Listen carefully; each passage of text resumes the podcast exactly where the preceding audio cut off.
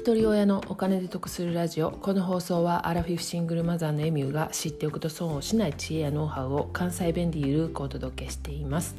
皆さんいかがお過ごしでしょうか？え先週うちの下の息子の学校から昼12時ぐらいにあのコロナの感染者が出たので一斉下校させますっていうメールが届いたんですよね。でその後うちの娘の高校からも感染者が出たので3日間お休みしますっていうことで連絡が来ました。今このコロナの感染者数が急激に増えて大変な状況になっているのはもちろん皆さんもご存知だと思うんですけれども去年世界のあちこちでロックダウンがスタートしたのが3月でした。で6月の末に私たちはハンガリーから帰国しました。確か日本では、えーと、緊急事態宣言がちょうど終わりかけの学校もそろそろ再開するよっていう時だったと思います。空港では水際対策ということで飛行機降りてからすぐに PCR 検査を受けて帰路に着くんですけれどもその時に疑問に思ったことをちょっと振り返ってお話ししたいと思います。PCR 検査を受ける前に問診があって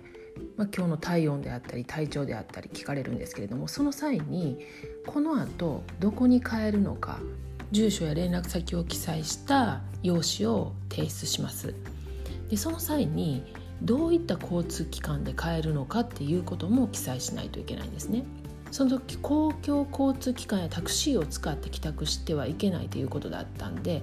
私たちは事前に予約してた空港レンタカーを使って帰宅する旨を伝えました。PCR 検査の後その結果が出るのは翌日の夕方保健所から連絡が入るということだったんで私たちはレンタカー屋さんに向かうんですけれどもその際に誰かが監視してるわけでもないですしついてくるわけでもないんでそのままレンタカー屋さんに行くのかそれとも公共交通機関を使うのかっていうのはその人のモラルに任せてるっていうことになるんでしょうね。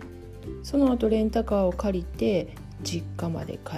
って実家の最寄りのレンタカー屋さんに車を返却するんですけれども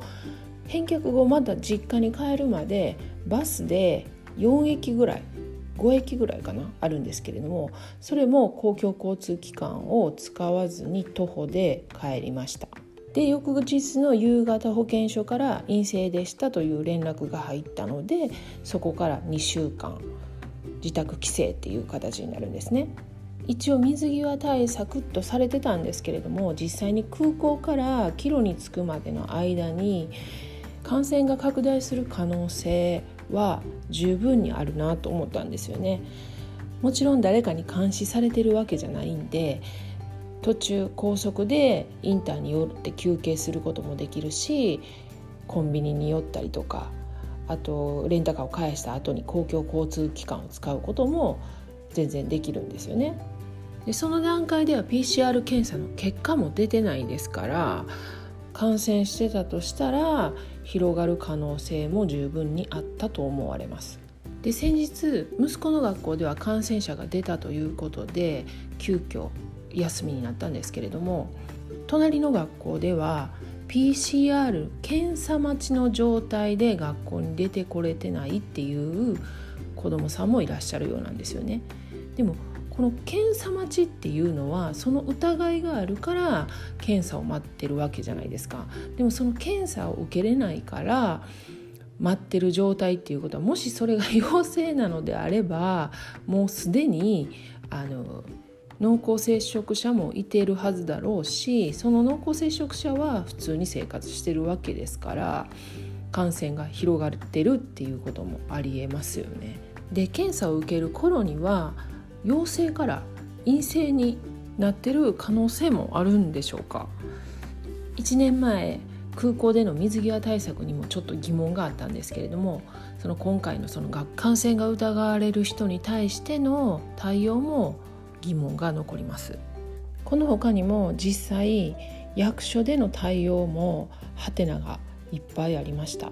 それも私が経験した一つとして明日お伝えしようと思います。今起こっていることに対しての結果がどうなのか対応が正しかったのか間違っていたのかこれはもう本当に数年後にならないとわからないことなのでジャッジできないんですけれども自身の体験談として記録しておくために配信しました。自身ができる最低限の対策は怠らずに